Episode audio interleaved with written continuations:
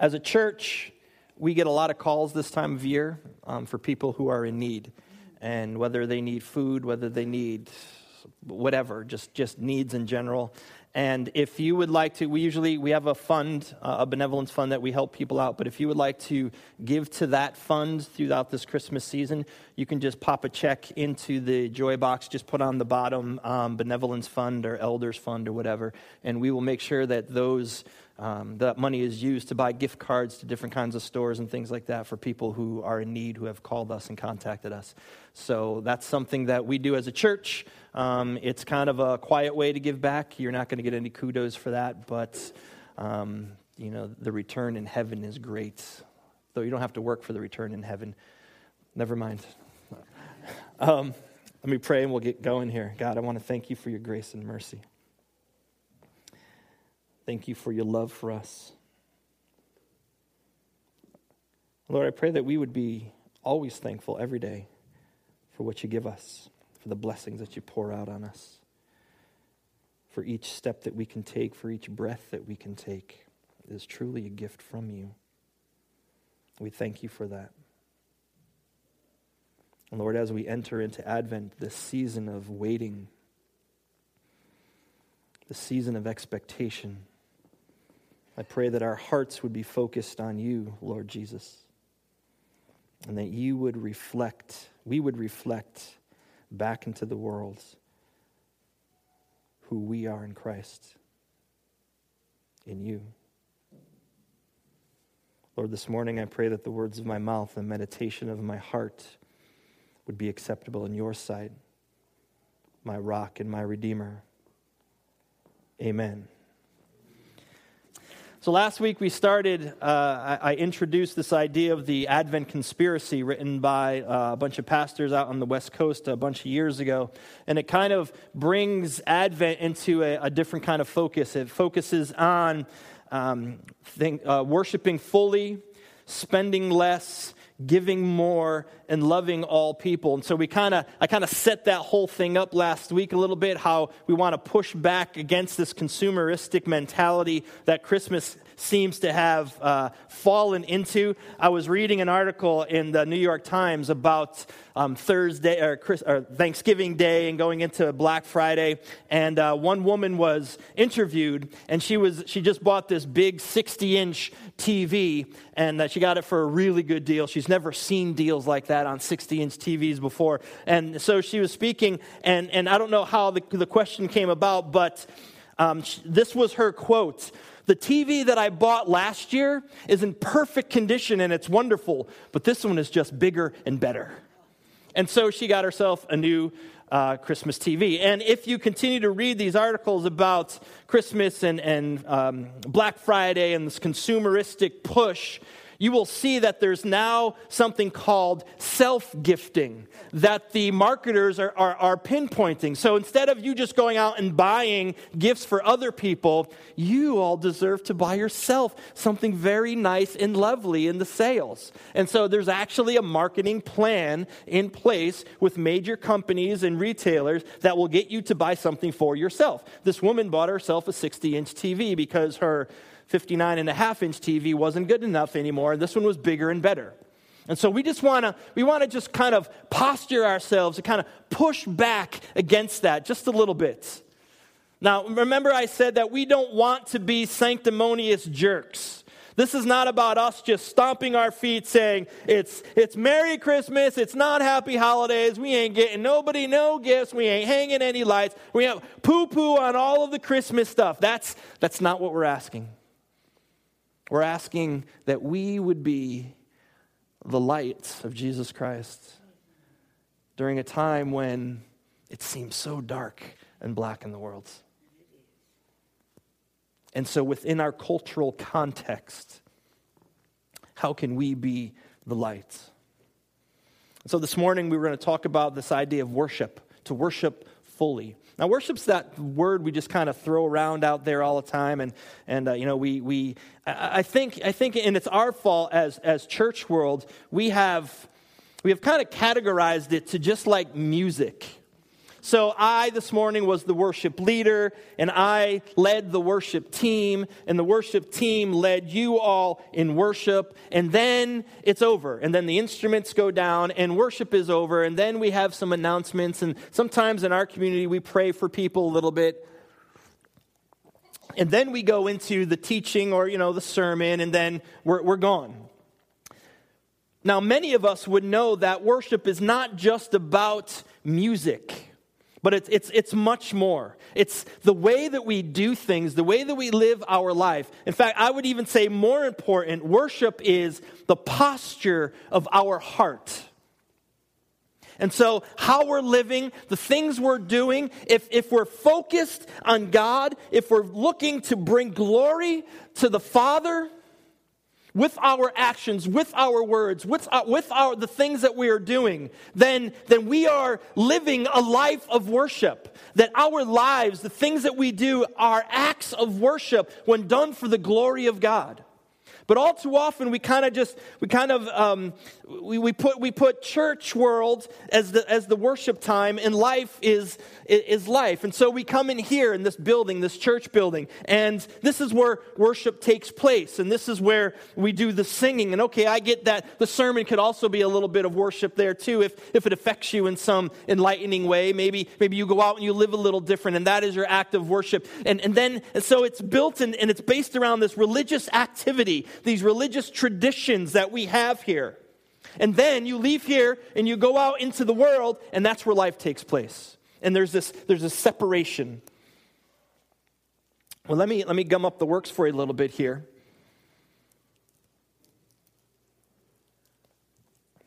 Religious activity does not necessarily mean you are worshiping.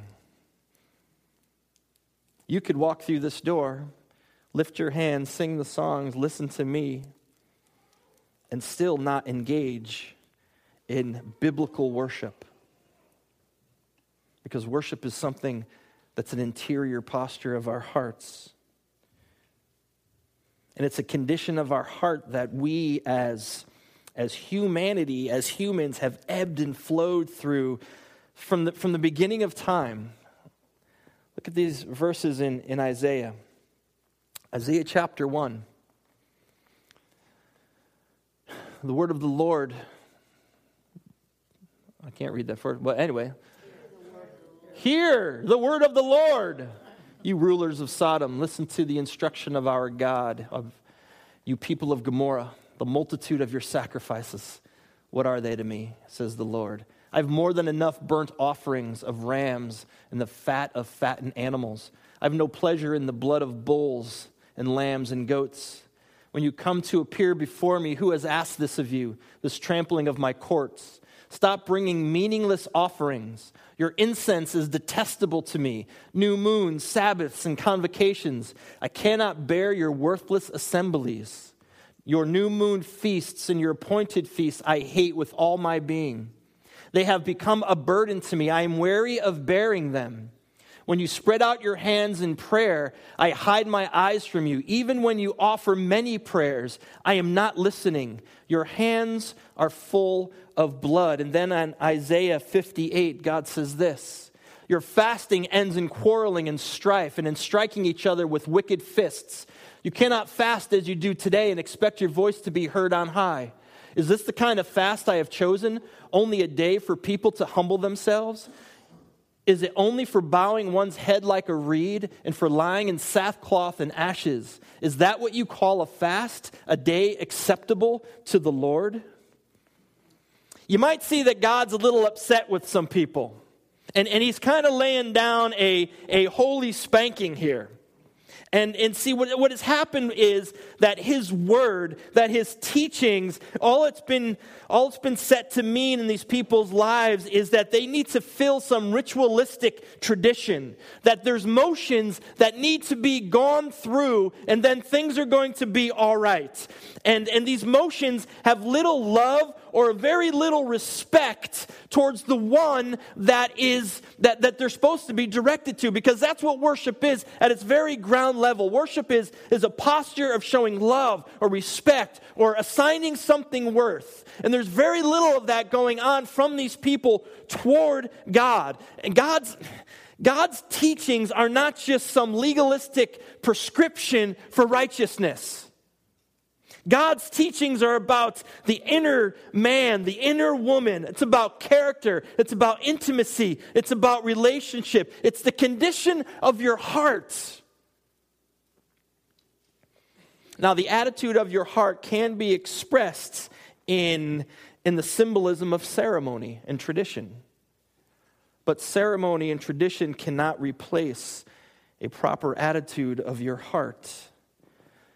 It seems all through history, religion has a way of focusing on the physical and the external while minimizing the internal and the, and the, and the preciousness and the sacredness of, of a relationship with God. Bless you. And I think it's because we're, we're, able, we're able to measure our church attendance we're able to measure how many Bible studies we've gone to. We're able to measure how many chapters and verses we've read or how much we have memorized. We can measure our prayer time and, and how, many, how many minutes or how many hours we've spent in quiet time. But how do you measure loving God with everything that you have? How do you measure loving your neighbor as yourself? It's more difficult, and we don't, we don't like those things that, that we can't quantify. And so, so we just like the measurable stuff over here. Well, I haven't missed church in, in weeks, in years. But it's external, and God is more interested in the internal. And what's happening in the first chapter of Isaiah, these people are taking part in this, this cultic practice of, I guess we can call it something like transference and so the people, they would buy an animal, and that animal would become their sin. And then they would kill that animal, and then their sin would be gone, just like that. And there's no need for any repentance. There's no need for any heart change. There's no need for any interior work to take place. You just bought the animal, you killed the animal, put your sin on the animal, and then there, it, was, it was gone. Now, God had instituted something like that way back when with the scapegoat but it was, it was a condition of the heart that God was interested in and not just going through the motions. It was almost a form of indulgence. The bigger the animal that you bought, the more sin you can dump on that animal. And then when you killed it, everything was good. And you can just go on living the way you've always been living. There had to be no change. As long as the ceremony was followed correctly, then the blessing would come and you would be forgiven.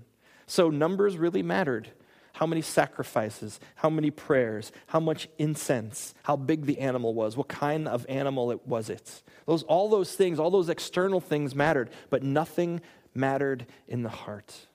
You could just go through the motions and think that you were fine. Israel is playing church, and God is not fooled. God knows what's in our hearts this text out of Isaiah 58. The people are fasting. And they're pretty aggravated with God because they're fasting. And if you fasted, you know that, that it's not most, it's not an, I don't like to fast. I get crabby when I fast. And then the spirituality just seems to wane from me because all I can think about is food. And so fasting isn't easy. And these people are fasting, and guess what? They're going through the motions of it, and they're mad at God because God isn't doing what God said he should be doing or what they think he should be doing. He's ignoring them in their fasting and they're a little bit upset with him because they're going through all of this external stuff, but there's nothing inside them that's changing. And they expect God, just because they're going through the actions, they're going through the motions, that God better show up and do what God is supposed to do. Their hearts are far from Him. And so I, I was thinking through that, and I had to ask myself the question well, a heart that's far from God, whether you sit here or you sit in front of the TV today watching a football game, if your heart is far from God, does that manifest itself in some type of external activity or the way you live? And I would say it does. You see, these people, God has brought charge against them for the way that they're treating other people.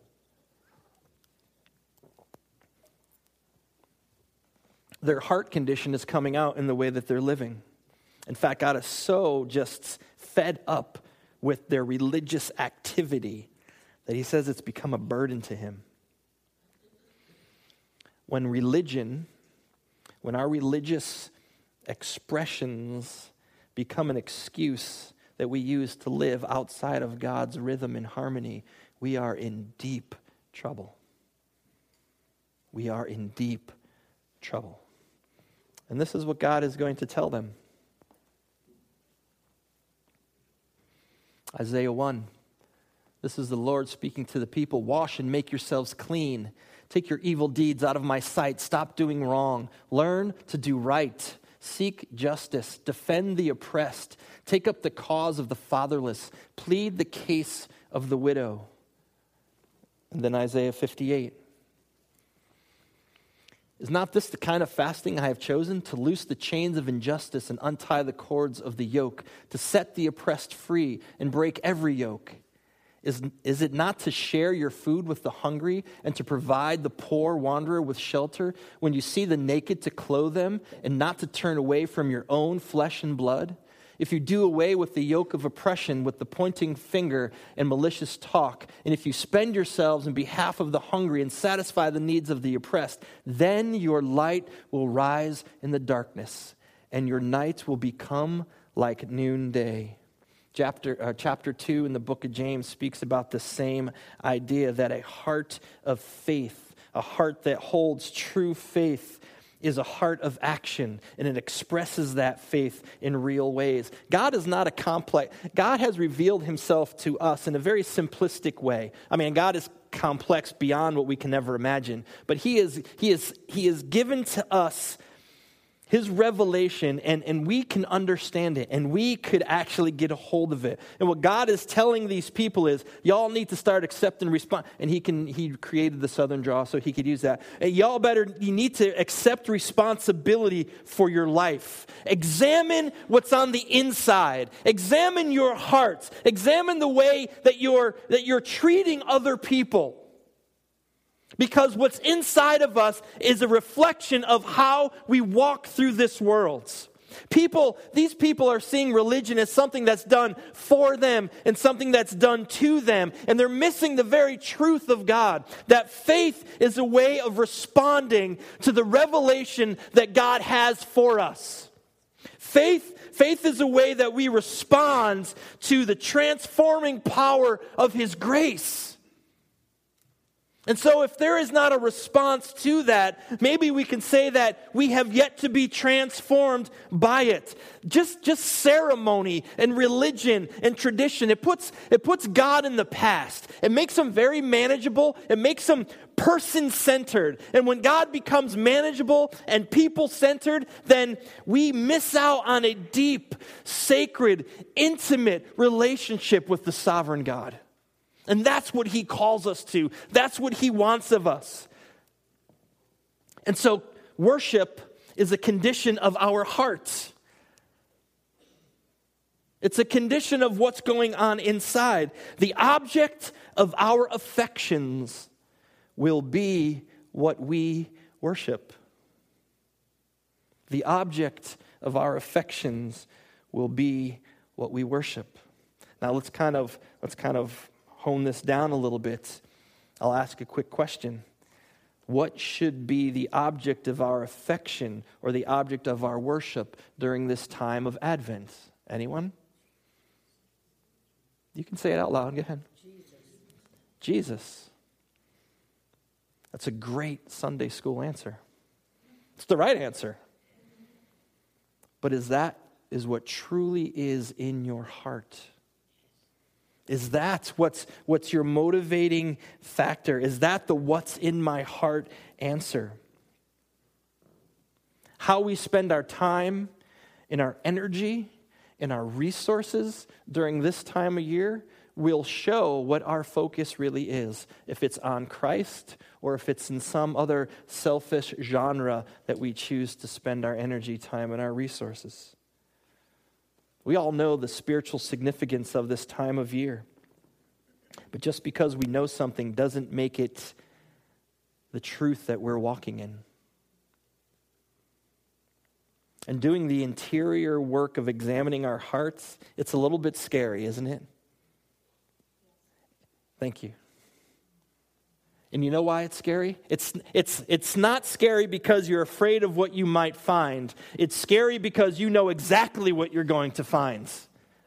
And it's and it's and it can be pretty ugly. And as long as that as long as that ugliness stays deep down inside where nobody can see it and it doesn't it doesn't rear its ugly head, then we're safe. And we can give those very pat Sunday school answers. And we can play by the religious rules. And we can look good on the outside. But worship is not about the outside, it begins on the inside.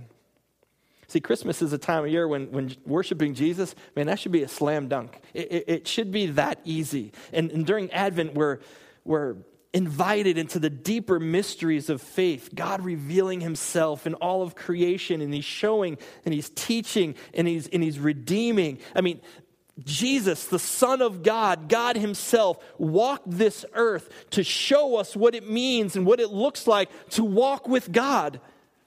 That's what the Christmas story is about. And if that doesn't, if that doesn't boil up a, a sense of worship inside of you, then you need to do some interior work and examine your heart.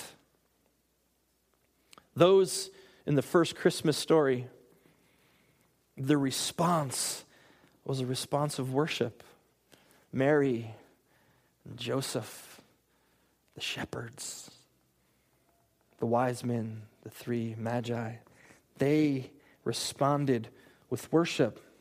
Mary, the son of Jesus, teenage, unwed, poor, peasant girl living in a small town, nothing socially significant about her or her family. One day, the angel Gabriel, he's like the head honcho of angels.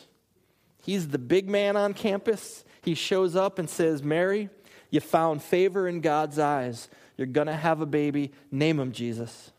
And, and Mary, you know, there's a little like, uh, really? How's that going to happen? And he kind of he tells her how it's all going to go down. And then later on, he goes to, she goes to visit her, her cousin, Elizabeth, who's pregnant.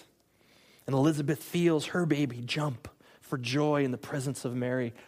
And Elizabeth says, Blessed are you, Mary, and blessed is this child that you're carrying. And this is Mary's response. And Mary said, My soul glorifies the Lord, and my spirit rejoices in God my Savior, for he has been mindful of the humble state of his servant. From now on, all generations will call me blessed, for the mighty one has done great things for me. Holy is his name. His mercy extends to those who fear him from generation to generation. My soul glorifies the Lord, and my spirit rejoices in God, my Savior. Do you hear the heart of Mary? You, do you hear this is her interior life? Deep down within her, her soul is rejoicing. She's magnifying God. She understands who she is before Him. She's, she's humbled himself before God, that He would choose her for this amazing, amazing thing that's about to happen. The Savior of the world is coming through her. God chose her. He chose the humble. He chooses the humble he notices those who seem to be unnoticeable. He sees the true status of those who may not have any status. And then she continues on. He has performed mighty deeds with his arm. He has scattered those who are proud in their inmost thoughts. He has brought down rulers from their thrones and has lifted up the humble. He has filled the hungry with good things, but has sent, to, sent the rich away empty. He has helped his servant Israel, remembering to be merciful to Abraham and his descendants forever, just as he promised our ancestors. She's moved from this personal worship to, to recognizing what God is doing on a, on a global level, what He's accomplishing in the world, scatters the proud, brings the powerful down, sends the rich away empty. Those are scary statements. Those, those should cause a little tension in us. Now, opponents to the heart of God and to the heart of Jesus are the people who will grasp and demand power and status and social, social positions and honor. They're the people that, that exclude others. They marginalize other people so they can get what they want, so they can build themselves up. They will exclude the poor from the basic dignities of human life to make sure that their own comforts are taken care of. When power and privilege is used, power and privilege is used selfishly, the consequence is oppression. Somebody is oppressed, somebody will have less, so others can get more. But Mary sees the true nature of God, a God who gives of himself, a God who embraces people in an intimacy of relationship. So, if these things are at the heart of God, if this is, if, if he's coming alongside those who have less, if he's coming alongside those who have been marginalized, then should it be that our worship or our hearts, we, the culturally rich and powerful, and let's be honest, we are. You can go to uh, a website and you can plug in your salary and it will tell you where you rank in the world of the most wealthy people. Now, you can all check my salary, it's online in our financial statements, and you can know what I make, and you can plug in my salary. It's not a lot, but we live, we live well, comfortably. And I am in the top 1% of the people in the world as far as salary. 1% of the people in the world at $60,000.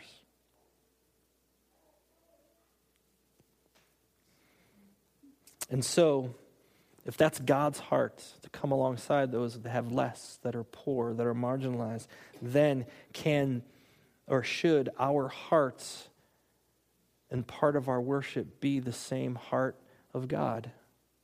That we too would come alongside those with less. I don't believe that these things can can be just an afterthought for a faith community because they're not just about going and doing, it's about worship. And we, we, we are here to worship God. And yes, we're here to, to shine the light of Christ back into the world, but, but our lives, we've been created to worship God. And if that's part of who God is, then should it be a part of who we are? Justice and mercy, they're not just add ons or consequences of worship. Justice and mercy, in, in and of themselves, are an act of worship.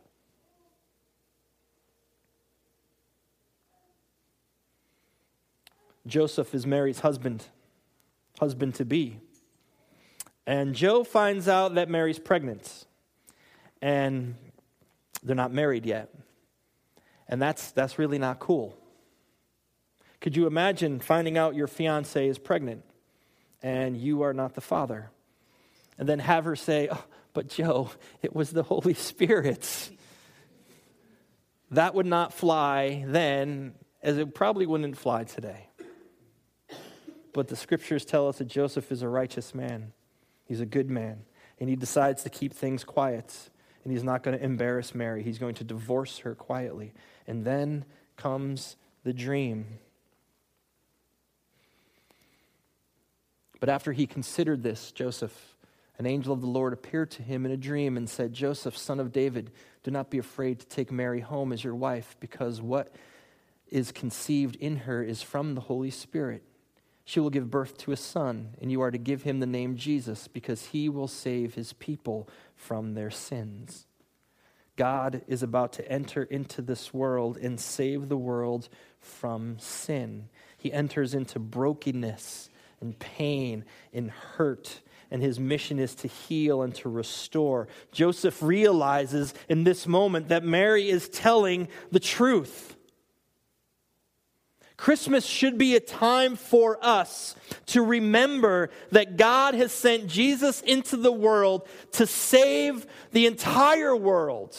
For God so loved the world that he gave Jesus. The, the, the offering is to everyone. Reconciliation is needed by all of us. And reconciliation only comes from Jesus Christ, knowing Him, walking with Him. Jesus is the way that we are forgiven, Jesus is the way that we are reconciled. And we all need it. Even when we're saved, we all still need to be saved from ourselves, saved from our, our pride and our self centeredness, saved from our own idolatries, saved from our own darkened hearts. And that's what Jesus is in the business of doing. I wonder, I wonder if that we who have been kicking around church for a long time, I wonder if we have grown bored with this idea of Emmanuel. We've grown bored with God with us. Because if God is not making a difference in our own lives, then how can we live in such a way that makes a difference in the world?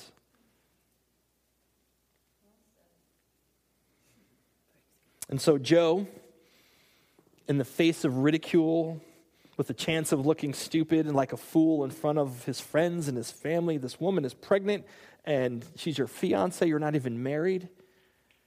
With the risk of looking very foolish, he chooses to obey God. He takes Mary as his wife and will raise Jesus as his own. You know, when we talk about in the Christmas season of spending less and giving more, it sounds a little it sounds a little weird. It sounds a little like spend less, give more. Uh, and, and it's sometimes it's hard to get our minds around that. It can, can be, it's, it could be, it seem a little bit off. And what would people think? What would people think if you pushed back against the tide of consumerism and we would embrace, as individuals and as a community, a biblical idea of Christmas?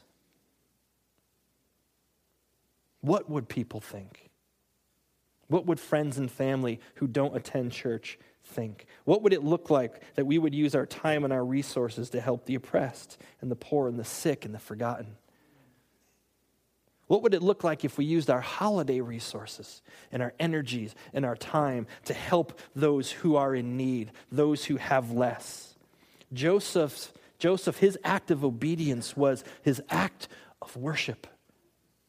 Can our acts of obedience to the heart of God be our act of worship?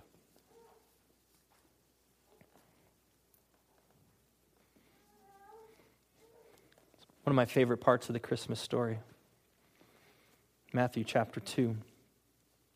After Jesus was born in Bethlehem in Judea, during the time of King Herod, Magi from the east came to Jerusalem and asked, Where is the one who has been born King of the Jews? We saw his star when it rose and have come to worship him. When King Herod heard this, he was disturbed, and all Jerusalem with him. When he had called together all the people's chief priests and teachers of the law, he asked them where the Messiah was to be born. In Bethlehem, in Judea, they replied, for this is what the prophets have written.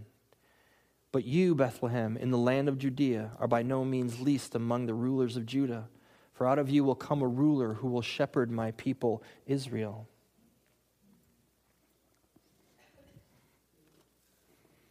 Then Herod called the Magi secretly and found out from them the exact time and the, the star had appeared. He sent them to Bethlehem and said, Go and search carefully for the child. As soon as you find him, report to me so that I too may go and worship him. After they had heard the king, they went on their way, and the star that they had seen when it rose went ahead of them until it stopped over the place where the child was. When they saw the star, they were overjoyed. On coming to the house, they saw the child with his mother, Mary, and they bowed down and worshiped him. Then they opened their treasures and presented him with gifts of gold, frankincense, and myrrh. And having been warned in a dream not to go back to Herod, they returned to their own country by another route. I love this story because this, these, these guys are academics. They're smart, learned people, academics searching for the king. And they go to Herod, who's a very violent man. He's a violent king. And they ask him, the king, where this king is. Where is the new king? Two kingdoms are about to collide. Two kings are about to be at odds. And now we know who is going to win. But at this point in the story, these two kings are about to uh, bump heads. And one of these kings he will control through financial strength and military power and violence and the latest technologies of the day. And the other king and the other kingdom is, is revealed through vulnerability and humility and solidarity with the poor and the oppressed through sacrifice. Two very different kings, two very different kingdoms two very different worlds. And when the Magi come to the house of Jesus, they bow down and they worship. And it's, it's, it's, it's a no games type of thing. They're not playing games, they're not doing anything for show. They bow down and they worship. This journey that they've been on to find Jesus could have gotten them killed by King Herod. You don't go to a king and ask the king where the new king is. There's this awakening in their spirits, a rebirth in their hearts for worship. They caught a glimpse of the king and they risked everything, risked everything to worship him. When they went to King Herod, they confronted face to face a, a world system, the world system of their day. And they chose and they decided that not to go and worship would have would have cost far more than the potential cost of going and worshiping the newborn king. And so they went, risking everything. What if we were willing to risk everything to truly worship Jesus Christ as King?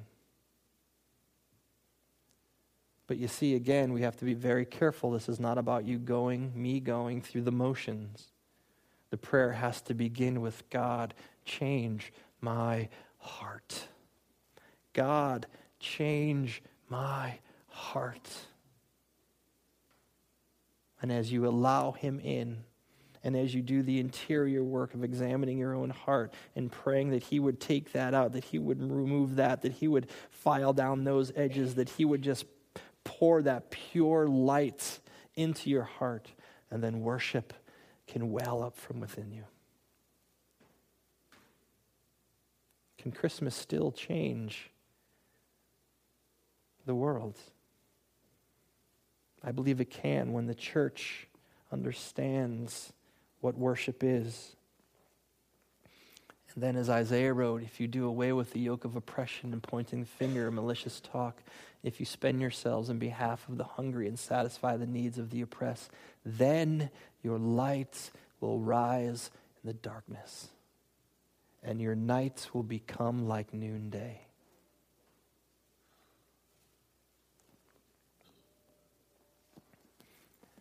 As we think through this idea, and as we prepare to come to the table this morning,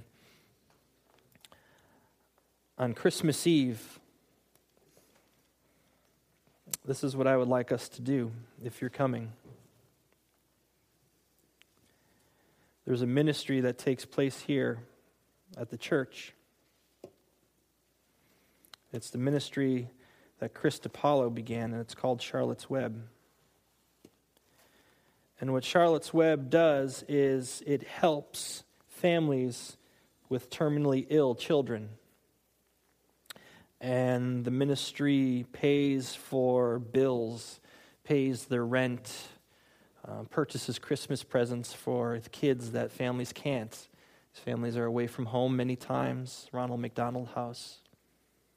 And so on Christmas Eve, as and I'll keep reminding you of this, I would like to take this idea of, of coming alongside the oppressed, and we're going to take a collection for Charlotte's Web.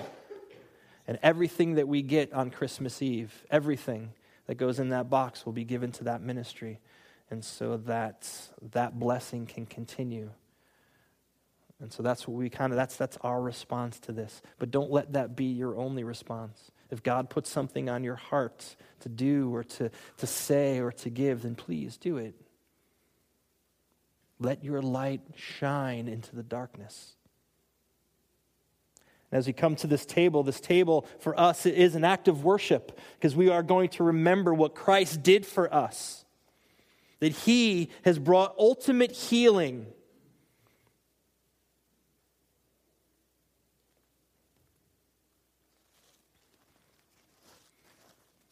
And so, as you come forward this morning,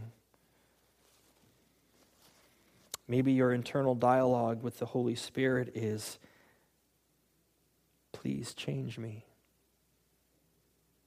that I may know how to worship fully.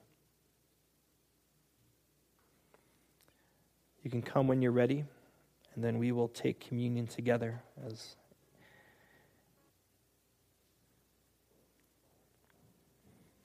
On the night he was betrayed, he took bread. He gave thanks and praise, and he broke the bread and gave it to his disciples and said, Take this, all of you, and eat this, for this is my body that has been broken for you.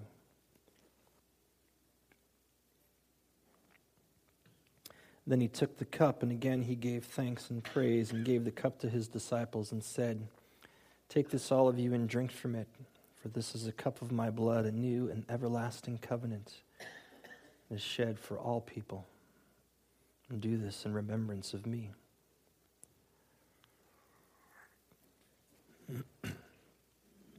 Lord Jesus, I would ask that you would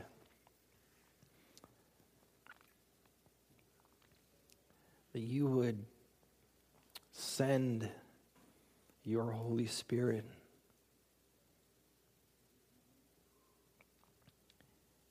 in a powerful, life changing way to your church. I pray that we would no longer ignore the prompting of the Spirit, but that we would embrace it as life and light and joy.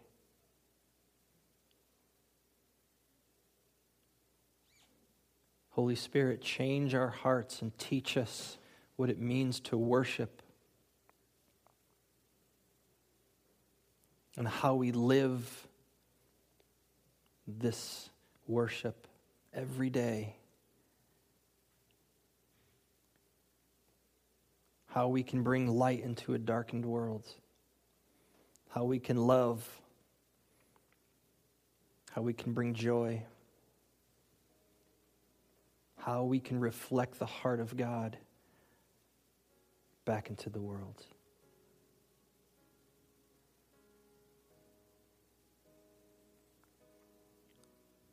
Thank you that you love us in spite of us. Thank you for the gift of the celebration of Christmas.